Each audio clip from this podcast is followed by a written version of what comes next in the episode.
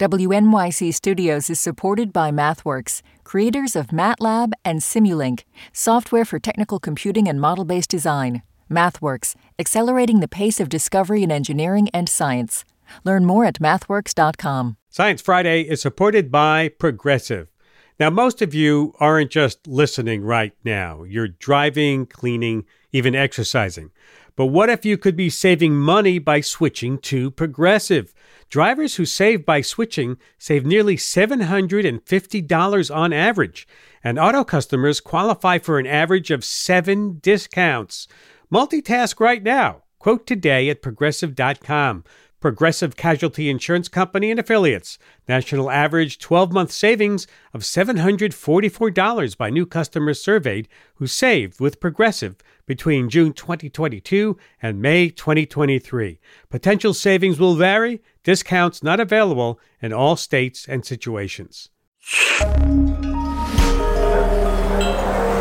Listener supported, WNYC Studios. This is Science Friday. I'm Maddie Sofia in for Ira Flatow this week. You've probably heard about HIPAA, the ubiquitous health privacy law. And if you've ever gone to the doctor, inside that stack of intake forms, there's a HIPAA release. But do you know what that acronym stands for? The Health Insurance Portability and Accountability Act. The P stands for portability, not privacy. And misunderstandings about what's protected under the law go way deeper than its name. Asking for somebody's vaccination status. Nope, not in violation of HIPAA. Your period app, tracking your personal health information and sharing it with Facebook. That's not violating HIPAA either. So, what does HIPAA actually cover? Joining me now to explain that and more is my guest, Tara Sklar, professor of health law and director of the Health Law and Policy Program at the University of Arizona, based in Tucson, Arizona. Professor Sklar, welcome to Science Friday. Oh, thank you. Great to be with you. Let's start at the start. What was the original focus of HIPAA when it was enacted 25 years ago? Right. That was quite a long time ago. And related to what's happening today, it was a response to technology. There was a big increased reliance on how computers were starting to become more mainstream and being used in healthcare transactions. So, with that, there was this growing concern among the public and Congress about how to help keep health information safe and secure, um, as well as an administrative simplification process with this new computer technology. So, it was passed with bipartisan support from Senator Edward Kennedy, a Democrat, and Nancy Kassebaum, a Republican, and then signed into law by Bill Clinton to really address a number of different areas, but those were the primary ones where as technology was becoming much more used within these healthcare mm-hmm. transactions, how to uh, help people feel safe and sharing this information about their private healthcare diagnosis and treatments and payment of, um, along with really trying to reduce those building administrative costs as different states and agencies and health systems are all operating very differently in terms of providing healthcare. Okay, so it's like kind of logistical. It was about getting healthcare computers to be able to kind of talk with each other. Yeah, in many ways. And that's sort of an interesting fact about HIPAA is it really had a very limited scope, right? It was really meant to just help those healthcare transactions become more simplified by helping the patient mm-hmm. feel more protected. So it only applies in this very specific clinical healthcare setting. But, you know, back then it was the big technology advancement was computers. You know, now it's exploded, right, in all these different ways. Yeah. So so what security and privacy protections does HIPAA provide for your health data?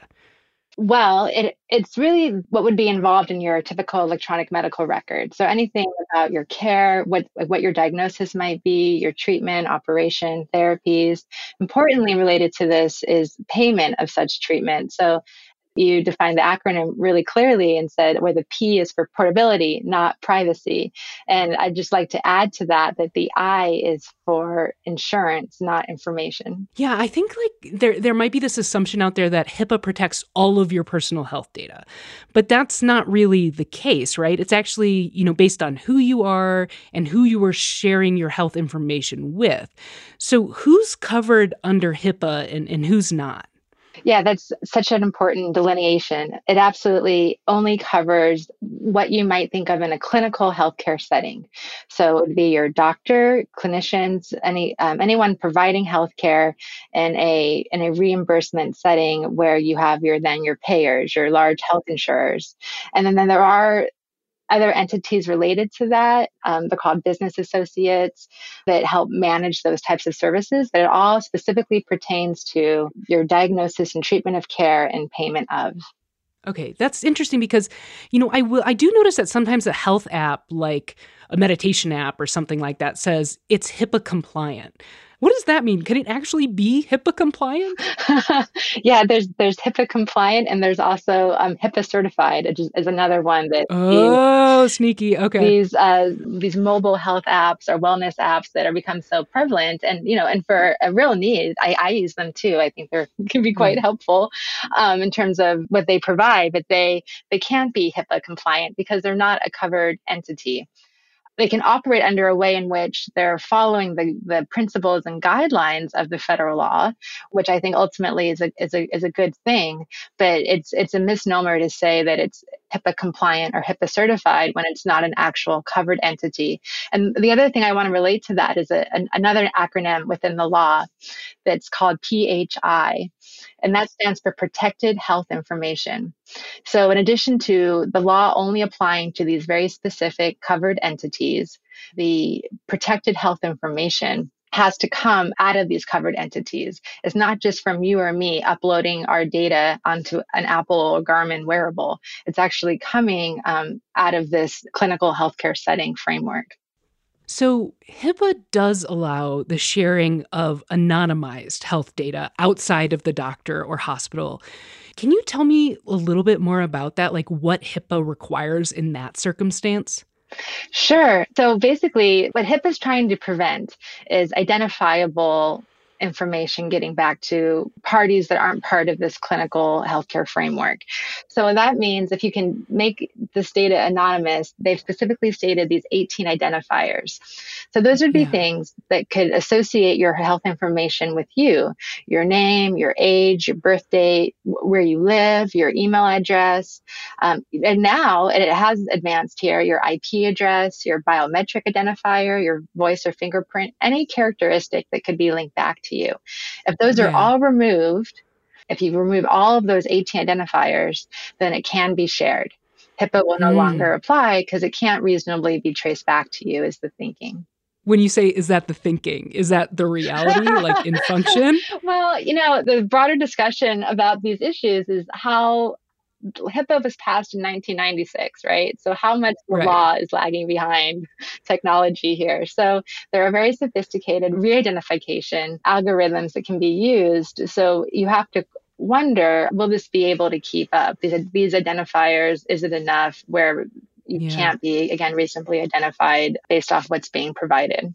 Mm, talking to you, the law does feel pretty straightforward in what it covers and does not cover. So Tara, why do you think it's so often misunderstood? I mean, like you, I've heard people just like randomly yelling HIPAA throughout the pandemic. Like, why is it so difficult to wrap our heads around? This? That's true. They randomly yell it and then they and then they misquote the basic acronym. Right. um, it doesn't bother you at all, I'm sure. Yeah. You know, I think it kind of gets to another point you raised earlier on where we have a false belief that our health information is protected.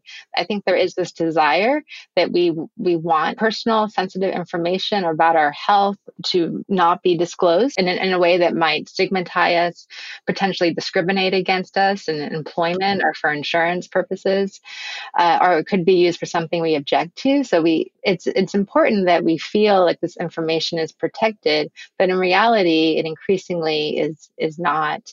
Um, so I think think so. To get to your question, though, is why is it so commonly misunderstood? So, yeah, I think it does reflect this preference that we don't want this information widely shared in a way that could harm us. Um, it's also so familiar now, it's almost like a snowballing effect. Yeah. Um, where we're very, very familiar with going to the doctor, signing the HIPAA release. It's something that we've done you know, it's just part of our culture now. And so it's it's a very accessible law. You it's it's probably one of the most familiar. In fact, I'm a health law professor, and the first question I get asked about my field is usually about HIPAA because it's in the public mindset. And uh, I think people think it does more than it um, than it actually does, and that and that also shows just this absence that we have now of a, of a an active federal consumer privacy law that we can rely on. Right. Yeah. You know, we've discussed HIPAA does not cover all forms of health data. What needs to better happen in your eyes to secure our health data? Do we need a new law that does more closely match this misconception of of what HIPAA does? What needs to happen? This recognition is certainly happening, and I and there are some states that have acted where there hasn't been a very uh, strong action at the federal level yet. So California has enacted the California Consumer Privacy Act that went into effect in 2020, um, and now two additional states have enacted their own state privacy laws. That being Virginia, the Virginia Consumer Data Protection Act, and also Colorado. So I think the, with the more and more states begin to do this, it's going to push us towards some kind of federal action because the last thing that everybody wants is a patchwork of state laws requiring different things. So I, I think in the meantime, given everything that's happening at, in our nation and around the world, what we can do as informed public consumers is also critical to consider right now. So now that we are getting a better understanding of what HIPAA does cover and what it doesn't, and how much health information is out there about us, what can we do to help protect ourselves and, and, and those around us? And so some basic things to consider especially in light of what's happening with reproductive rights in America, is if you do want to purchase a pregnancy test at a store over the counter, to do so with cash. If you are on a mobile app that's a mental health app or something that you think could be potentially stigmatizing, just be aware of that information could be used and reused. And and as as we're in this uh, gap. Um, in terms of what's happening at the state level, at the federal level, with health information just to be an informed public about what we're uploading about ourselves and what could be used or reused in a way that we might find objectionable or want to minimize. So, so that that's something that I think could push us toward a federal law, which is I do think is the ultimate desirable effect in this area. You know, a hip, an update to it wouldn't be HIPAA. Would probably need to be a new act altogether, given how the wide range in which um, we are inputting our own data and our and our expectations um, over how that personal, not protected, personal health information can be used or reused. And to also, on the other side of the coin, to, to begin to have a, a higher level of holding these uh, different companies accountable that are collecting this data. And, and, that's something that these different state privacy laws are doing and should also be part of uh, any new legislation. All right, that's all the time we have. Thank you so much, Professor Sklar, for coming on the show. Oh, thank you. Pleasure to be with you. Tara Sklar is a professor of health law and director of the Health Law and Policy Program at the University of Arizona, based in Tucson, Arizona. We have to take a quick break, and when we come back, how medical research done by trans people leads to better health outcomes for the trans community. Science Friday is supported by ZBiotics. The team of PhD scientists at ZBiotics are tackling rough mornings after drinking with their new pre alcohol probiotic. This probiotic breaks down the byproduct of alcohol while you drink and sets you up for a great next day. Check out the cutting-edge technology for yourself at zbiotics.com slash Friday and use the code Friday to get 10% off your first order. ZBiotics is backed with 100% money-back guarantee, so if you're unsatisfied for any reason, they'll refund your money. That's zbiotics.com slash Friday and use the code Friday at checkout for 15% off. Science Friday is supported by NetSuite. Quick math. The less your business spends on operations, on multiple systems, on delivering your product or service, the more margin you have and the more money you keep. Obvious. But with higher expenses on materials, employees, distribution, and borrowing, everything costs more. So to reduce costs and headaches, smart businesses are graduating to NetSuite by Oracle. NetSuite is the number one cloud financial system, bringing accounting, financial management, inventory, HR into one platform and one source of truth. With NetSuite, you reduce IT costs because NetSuite lives in the cloud with no hardware required. You cut the cost of maintaining multiple systems because you've got one unified business management suite. Over 37,000 companies have already made the move. Backed by popular demand, NetSuite has extended its one of a kind flexible financing program for a few more weeks. So head to netsuite.com slash Friday. That's netsuite.com slash Friday. Carnegie Hall has welcomed a dizzying array of performers. To have Andy Kaufman, Frank Zappa, and Birgit Nilsson and Horowitz on the same stage, it becomes this kaleidoscope of our history. I'm Jessica Vosk. Join me for the new podcast, If This Hall Could Talk. It's all about our unique cultural history, as witnessed by one of New York's most beloved institutions, Carnegie Hall. Listen now, wherever you get podcasts. This is Science Friday from WNYC Studios. I'm Maddie Sofia. Trans medical care isn't new or experimental. Procedures like hormone therapies and surgeries have been proven safe and effective in study after study. But there's still a lot we don't know about how best care for trans people over the course of their entire lives. Like members of other marginalized groups, trans people have long been treated like case studies rather than potential experts when it comes to scientific research. So while researchers have studied trans bodies for decades, they haven't always asked trans people what they need to know about their own bodies. Like, if I'm pursuing medical transition, how will my hormonal and surgical options affect my fertility? Or if I take testosterone, is it a good idea to get a hysterectomy? But now, a new wave of medical research, led by trans medical experts themselves, is trying to answer those questions. To tell us more about the state of research on trans health and how studies can better address the needs of trans and gender diverse communities, are my guests Dr. Asa Radix, the Senior Director of Research and Education at Callen Lorde Community Health Center based in New York City, and Dallas Ducar, nurse practitioner and founding CEO of Trans Health Northampton based in Northampton, Massachusetts. Welcome to Science Friday, y'all. Hey there. Hi, Maddie. Hi, Dallas.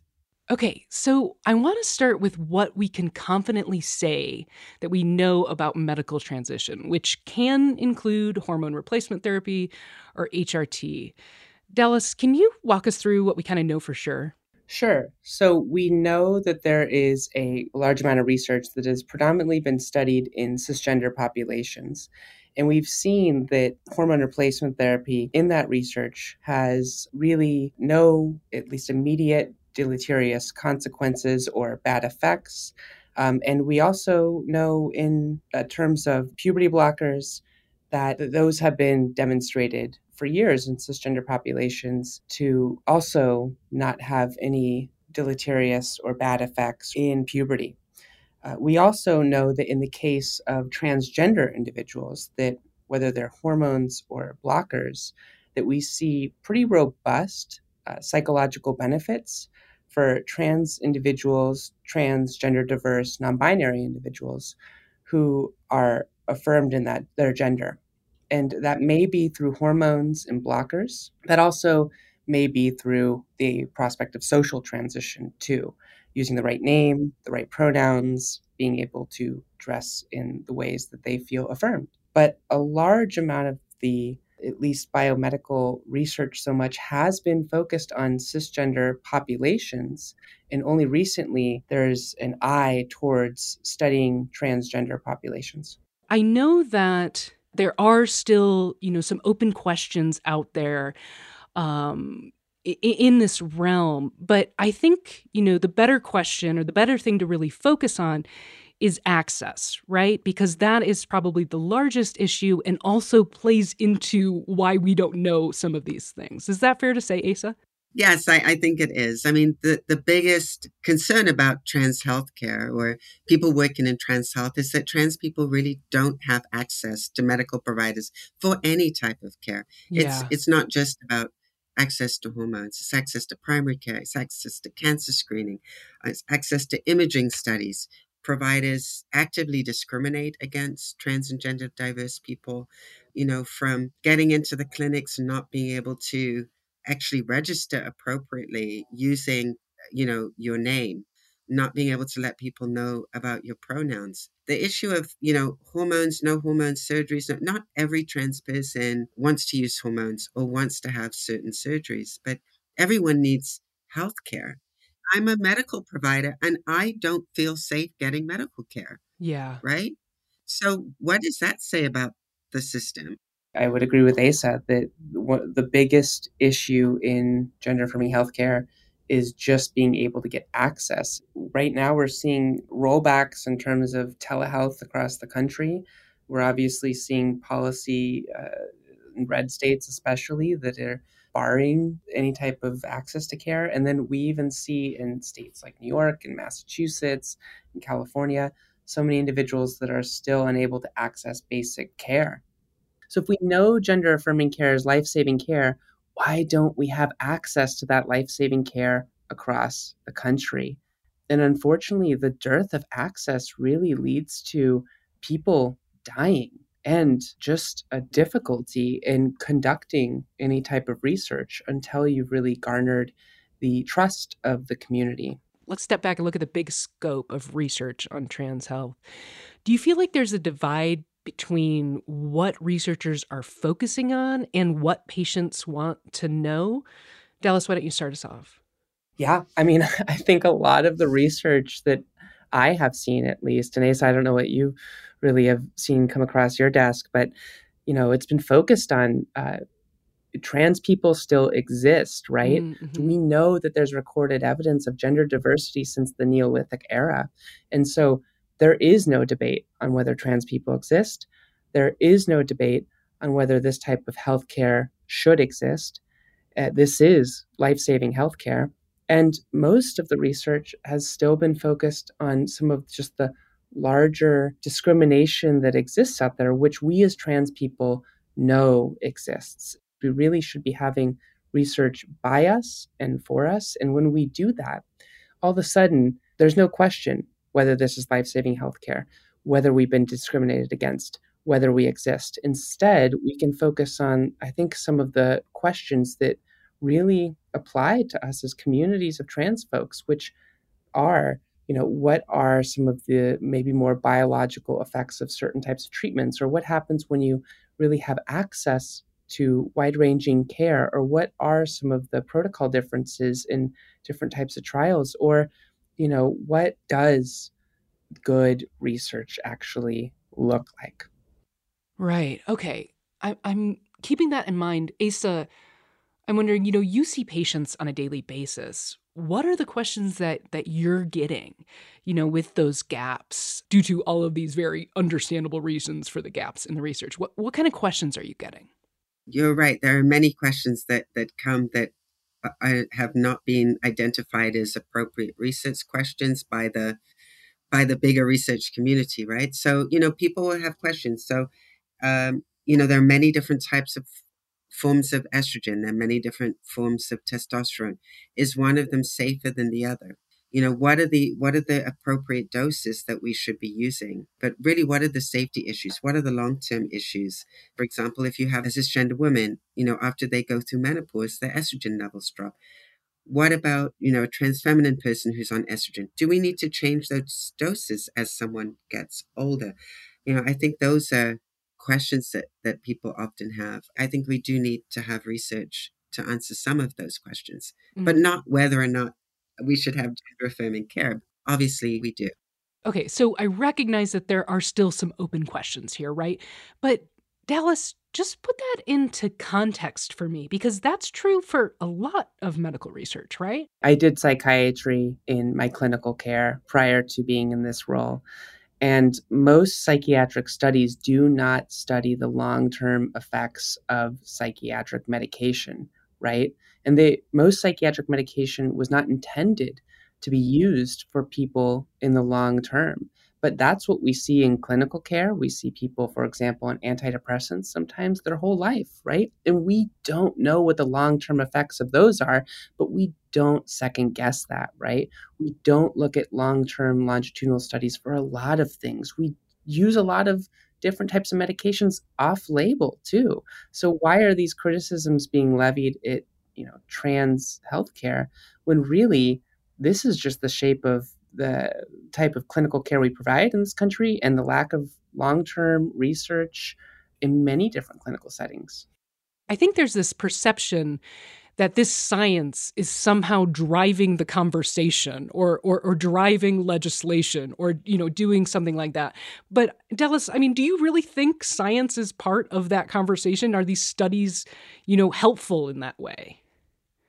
In terms of trying to combat policy with some type of scientific information, unfortunately, I just don't think that's going to happen in today's political environment, at least for the GOP. I do believe that when we want research to really focus on the benefits for the trans and gender diverse community, then that starts by really centering the questions that our communities really value most. And I say communities because there are so many intersections of the trans and gender diverse communities that really might have different questions. You know, black and brown folks may have different questions than white trans folks, uh, trans folks in San Francisco or New York may have different questions than trans folks in Kansas, right? Especially when access is different. And the real truth to this is, is the more research that we do, like Asa said, the better it is for sure.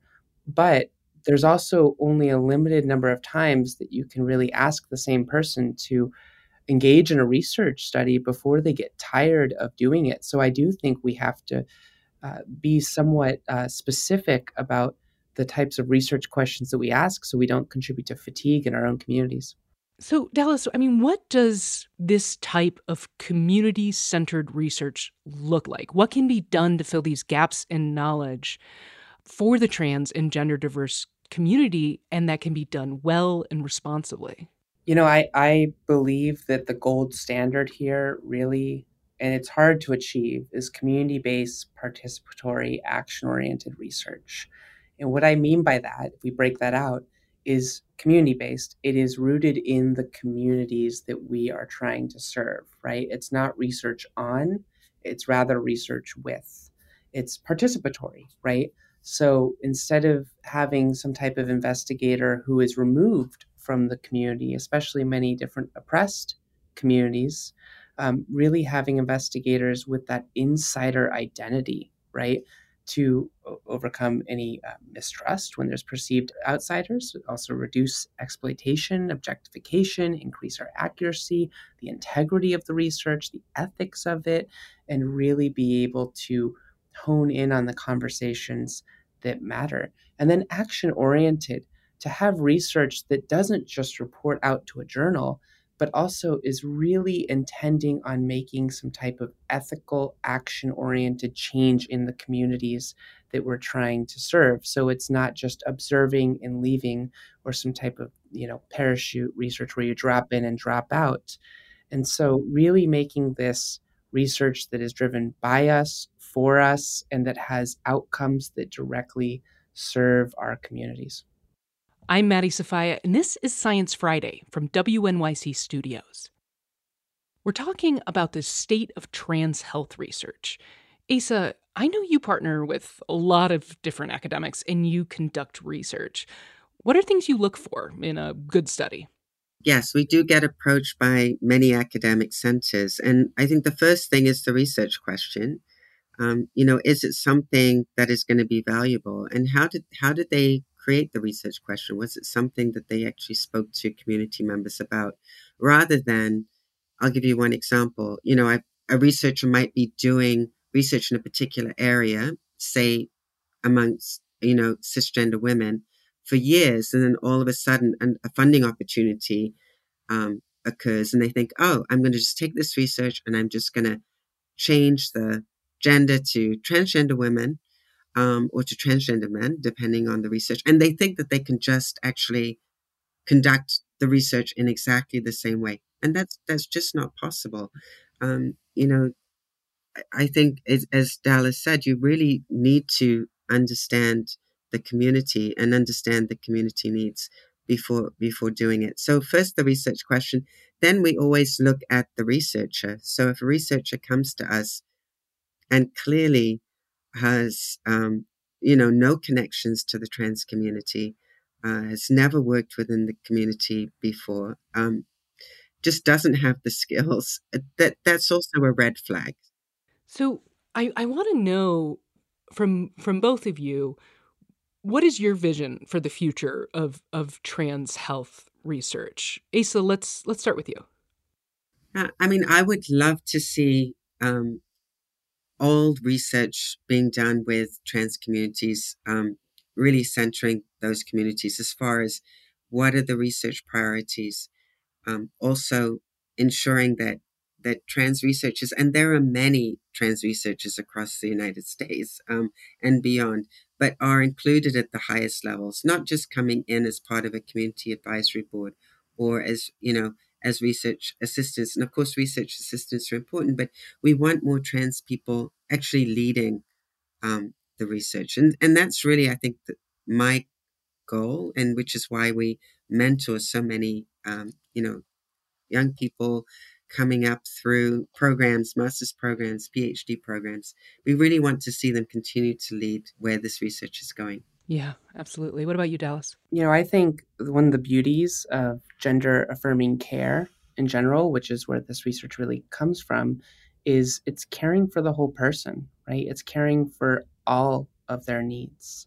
And I really believe that we are seeing new waves of trans and gender diverse clinicians that are really offering a different model for healthcare, one that is led by informed consent, that is trauma informed, that is a new type of comprehensive healthcare that I don't think we've really seen before. And I think really taking a step back, looking at the larger picture, and then saying this is really the framework for all research happening in this place uh, will not only improve the, the quality of research in trans healthcare, but also will really improve the research and the ethics across the board if all others follow. So I, I really do believe that the trans and gender diverse community can show the research community what good quality research looks like.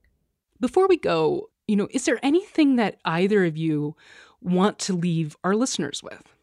I, you know, I think that for every trans person or trans or gender diverse person out there, you deserve to be seen and heard and affirmed, whether that's through your own clinical care. You deserve to be cared for. And, you know, I believe when we really take the time to invest in hiring trans and gender diverse folks and really ensuring that they are a part of the healthcare system or the research, that we have a tremendous opportunity to really raise the bar for all of this research and show what real community driven science and care can look like. I think that's a great note to end on. I really appreciate both of you and your time. Thank you so much. Thank you. Okay, goodbye. Dr. Asa Radix is the Senior Director of Research in Education at Callen Lorde Community Health Center, based in New York City. And Dallas Ducar is a nurse practitioner and the founding CEO of Trans Health Northampton, based in Northampton, Massachusetts. Big thanks to Cassius Adair for consulting with us on this segment. Next up, regulating meat at local food pantries and some queer nerd joy. Science Friday is supported by ZBiotics the team of PhD scientists at ZBiotics are tackling rough mornings after drinking with their new pre alcohol probiotic. This probiotic breaks down the byproduct of alcohol while you drink and sets you up for a great next day. Check out the cutting-edge technology for yourself at zbiotics.com/friday and use the code FRIDAY to get 10% off your first order. ZBiotics is backed with 100% money back guarantee, so if you're unsatisfied for any reason, they'll refund your money. That's zbiotics.com slash Friday and use the code Friday at checkout for 15% off. Science Friday is supported by the Planetary Society. Co founded by Carl Sagan, led today by Bill Nye, the Planetary Society is a global nonprofit that exists for anyone to take a role in advancing space exploration. When you become a member, you join their mission to explore worlds, find life off Earth, and protect our planet from dangerous asteroids. Anybody can join, find your place in space, and become a member today at planetary.org/science. This is Science Friday. I'm Maddie Sofia. And now it's time to check in on the state of science. This is KERA for WWNO, St. Louis Public Radio, Iowa News. Public Radio News. Local science stories of national significance. In some Midwest states, venison is an important source of protein available in food banks. That meat is often donated by hunters. But some hunted venison can contain lead fragments, and Kansas, Missouri, and Nebraska don't require warning labels about that at food pantries. Food safety advocates say that's a big problem because some people who use food banks are already at increased risk for health complications. Joining me today to walk us through this story is my guest, Samantha Horton, fellow with NPR's Midwest Newsroom and the Missouri Independent based in Indianapolis, Indiana. Welcome to Science Friday, Samantha. Thanks for having me, Maddie. Okay, let's talk about how the venison actually gets to the food bank in the first place. I mean, how does the meat go from like hunters to shelves? Yeah, absolutely. So, a lot of states have hunter harvested donation programs where hunters go and hunt and then they choose to donate what they kill to food banks. So, for this story, when we were talking about deer season, a hunter kills a deer, takes it to a meat locker, and the program has meat lockers listed that participate in the program.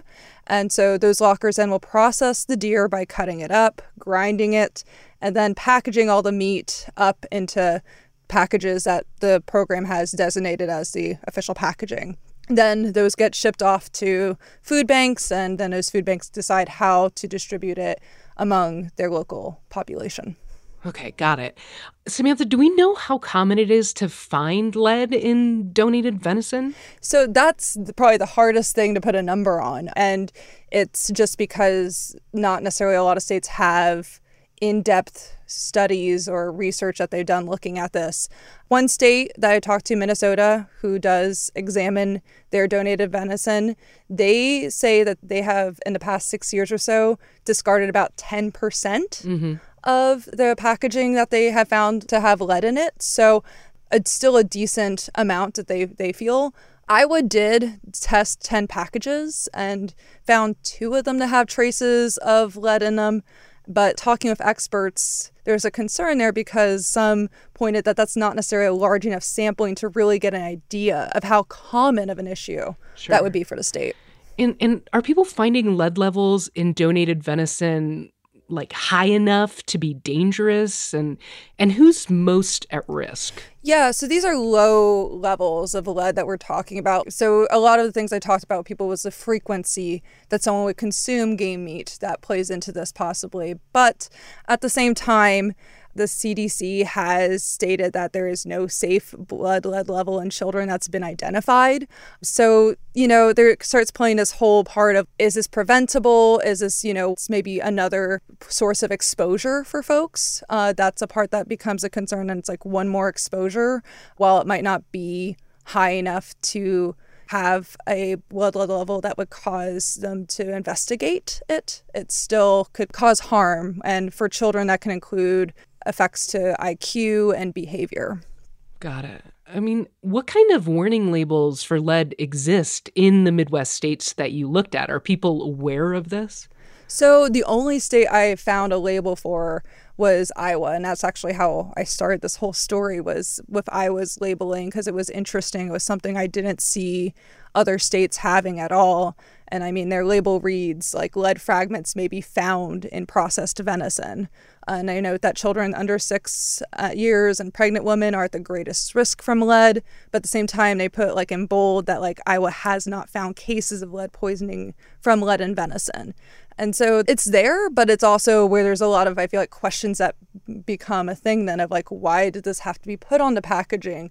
Is it enough of a concern to have a warning? Should more be done to prevent it? Why is there maybe not more research the state could be doing possibly to understand that?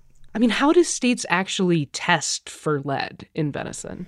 So Minnesota is one of the, the only state that I came across that actually has a testing program for their donated venison, which uh, really stood out to me. They X-ray all their shot harvested venison. It costs about seven to ten thousand dollars each year transporting the meat to a testing facility. They'll X-ray it. And I spoke with Minnesota Department of Agriculture's Nicole Neeser about if she thinks it's worth the money to test, and she said it is when we look at it as a public health safety issue, it definitely is one that we have to address, and we would ask other processors to do the same. I don't think anyone would be excited about food in their refrigerator if they knew that it had lead in it. This becomes a food justice issue, and the question of why people shopping at food pantries should expect anything less than what people who shop at commercial stores would expect. Keeping that all in mind, do you think we could see changes in how states test for lead in the coming years? So, I, talking with a lot of people during this reporting, that's something that I heard a lot is just this hope that, you know, from this reporting or just from this conversation happening, that states will consider at least testing their donated venison this next upcoming season uh, in the fall and winter just to get a better idea of if you know how much of an issue it is in their state just becoming aware of it because i think we just need more information uh, there's just i think a gap in the knowledge and people want to know more Okay, that's about all the time we have for now. I'd like to thank my guest, Samantha Horton, fellow with NPR's Midwest Newsroom and the Missouri Independent based in Indianapolis, Indiana. Thanks for joining us. Thanks for having me. You can read her full story on our website, sciencefriday.com slash state of science. I'm Maddie Sofia, and this is Science Friday from WNYC Studios. Last year, the California Academy of Sciences debuted New Science, the Academy exhibit, which celebrates 23 incredible LGBTQIA scientists. The folks in this exhibit are challenging the exclusionary practices ubiquitous in scientific spaces and creating a better environment for everyone to participate in. It is truly a celebration of queerness in science. Here to tell us more is the curator of this exhibit, Lauren Esposito. She's also a curator of arachnology at the California Academy of Sciences and founder of 500 Queer Scientists based in San Francisco. Lauren, welcome back to Science Friday. Hey, Maddie, how's it going? It's going. It's going. I'm excited to talk about this exhibit. I love talking about this exhibit. One of my favorite topics, I would say. okay. So, the exhibit was made in partnership with an organization you run, 500 Queer Scientists. First, tell me a little bit about 500 Queer Scientists. 500 Queer Scientists is a visibility campaign that was founded in 2018. The point of it, the goal of 500 Queer Scientists is for people to be able to tell these first person stories about not only their identities as incredible people working in science, but also being able to share that space with their queer and trans identities and, and really celebrate their identities within a professional context. Right. And the exhibit and 500 Queer Scientists are very much connected. So Tell me a little bit about the exhibit, like what people will see when they check it out. Sure. So the exhibit is in the spirit of 500 queer scientists which is like these first person stories which i think is so so important for people to be able to tell their own story in their own words and and what we're attempting to do and i think what we, we've been able to do with new science is really amplify the voices of queer and intersectional identities and these are not only people who happen to be queer or happen to be um, scientists. They're people that are really revolutionizing the way that science gets done. And and what you'd see walking into the public floor of the California Academy of Sciences is this panel of really beautiful portraits in addition, what you'll see is like little snippets of information about them telling their, their story in first person. So, really highlighting who they are and, and what they do.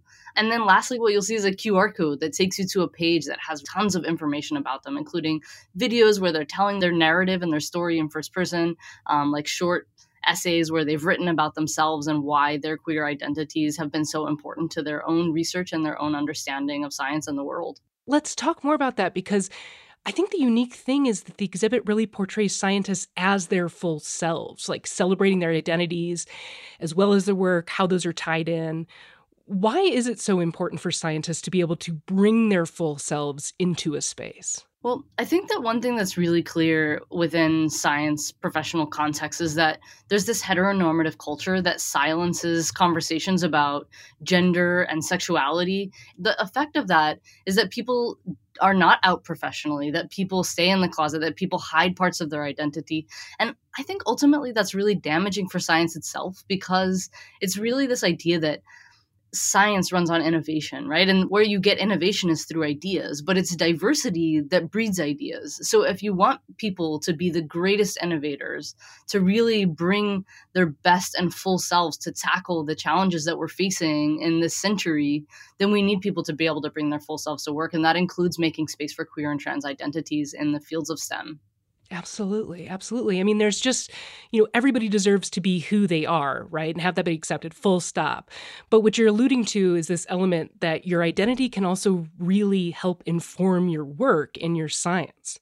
Absolutely. And I think that that what many of these people say in their own narratives is that it is exactly their identity that's that's that's caused them to ask questions in different ways that's caused them to really push the boundaries of their own fields um, in ways that have never been pushed before. And that, that's really an exciting way to progress as a scientific community. But also i think what's like amazing about each of these 23 people is that they're holding the door open. They're envisioning a new version of science which is where we got this title new science that is inclusive that's for everyone where people are are celebrated because of their identities not in spite of them. And i think that that's what's exciting about the future for science absolutely absolutely okay i, I kind of want to talk about this and like ground this in the present moment i mean as you're well aware there is an onslaught of anti-lgbt bills on the table, most targeting trans folks. I mean, what does it feel like to be talking about this exhibit in this present moment? I think you know it's it's it's a scary moment, and I would say that like the one thing about this exhibit is that all of these people hold intersectional identities. So we're really centering people of color who also happen to be queer or trans or gender nonconforming, and so these people are are being marginalized about along multiple axes of their identity. They're experiencing this marginalization not just because they're queer, but because they have these other parts of their identity that make up their whole unique selves. And I think that at this present point in time the queer and trans community are more under attack than we've been for decades. Over 300 bills have been introduced at the state level that are anti trans or anti LGBTQ. And that's like an exponential rise. It's an entire order of magnitude from where we were at um, in the entirety of 2018. I think in 2018 there were like under 50 bills introduced at the state level that, that that were similar in substance, and so like it's kind of terrifying. But I think it's also exactly the moment where we should be forefronting identities, where we should be speaking out and saying, "No, I'm here because you need me. You need my identity. You need my perspective because we're facing major challenges as a global community, as a nation, and my unique identity that I'm bringing to the table is important and needs to be heard. And I need to be able to be my whole self in order to bring those unique perspectives. I'm Maddie Sofia, and this is Science Friday from WNYC Studios. I'm talking with Lauren Esposito, curator of a new exhibit celebrating queerness in STEM. Lauren, I'm wondering what's been the reaction to this exhibit? Because it's fairly unique, I think. I you know I think like by and large it's been actually quite kind of amazing and and we are here. We're in San Francisco right? San Francisco is like a super queer friendly queer inclusive city and yet this is the first exhibit focused on LGBTQ identities in science that's ever been displayed in a science museum. Mm. and so mm. people are coming to San Francisco. Maybe they already live here. They're visiting the public floor with their children as a as a queer family and their children are seeing the representation of their parents or of themselves for the very first time in the context of science and understanding that there is a space for them, that it is possible for them to play a part. And the feedback that we've been getting is just like thankfulness, people just mm, really mm-hmm. feeling appreciative at being able to see themselves included in the public floor of a science museum, some aspect of their identity, whether that's being a Black American or a Muslim American or a trans American their identity is represented here and the stories of other people are being told by the people themselves, which I think is a really important aspect of it. Right. You know, personally, I'm wondering, as somebody who's worked so hard to increase visibility and support of LGBTQIA folks in science through this exhibit and 500 Queer Scientists, what does this feedback mean to you, Lauren? I think, you know, for me, it's like really touching. I, I spoke recently um, at a university, and in this talk, I played a little video that we had created. And the story includes a number of the people that are featured in the exhibit telling a little bit about their story in their own words and why they think it's so important to put on an exhibit like this. And like a few of the people in the audience cried. Oh my gosh, and I, that's lovely. That was like very. I was like, oh, I wasn't. I wasn't ready for it. Yeah. You know what I mean? Normally, different types of tears in scientific talks. So I like these. I like these. Absolutely. Like normally, there's just people weeping because they're like hypothesis was just rejected. Um, but in this case, it was people like like just crying kind of tears of joy at being able to see their identities represented and and valued I love that. I love that. Okay, so before I let you go, we have to say you are featured in this exhibit. You study arachnids, spiders, scorpions, that kind of stuff. Tell me, tell me like a cool spider fact or a scorpion fact. I mean, first I'm going to say like it's so embarrassing to me that I'm featured in this exhibit, but our advisory panel was like, "We want you to be in it," and yeah. I was like, "Ah, that's so uh, like I feel weird about that." But at any rate, I am featured in the exhibit. And okay, so I feel like every time I read anything about spiders or scorpions or, or arachnid facts from new research, I'm like perpetually amazed. One of my favorite facts that I just learned recently is is there's a kind of little spider called a bolas spider, and they're called that because they make like a thread of silk, and at the end of this thread they put like a glob of glue, and then they like swing it around kind of like a lasso. Spiders are wild. Spiders are so wild, right? Yeah. And they like glob the glue onto like a moth flying by. Wow. But one of the things that they do is they like secrete these chemical odors that mimic moth pheromones. Uh-huh. So that like m- male moths out looking for mates like smell the pheromones and are attracted to the spider and then the spider like whips its globby glue silk at it so it's so they're like false signaling to attract moth mates and then eating them Wow, there there is intent and execution there. Absolutely. Sure. all right, okay.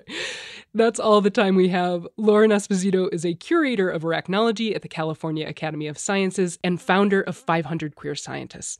Lauren, thanks for being here and happy Pride, by the way.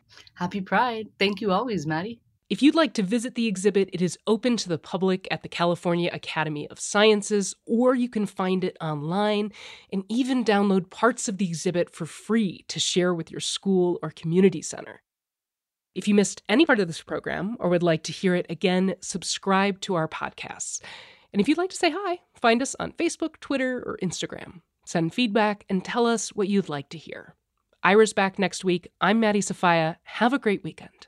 Science Friday is supported by Random House, publisher of When Breath Becomes Air by Paul Kalanithi.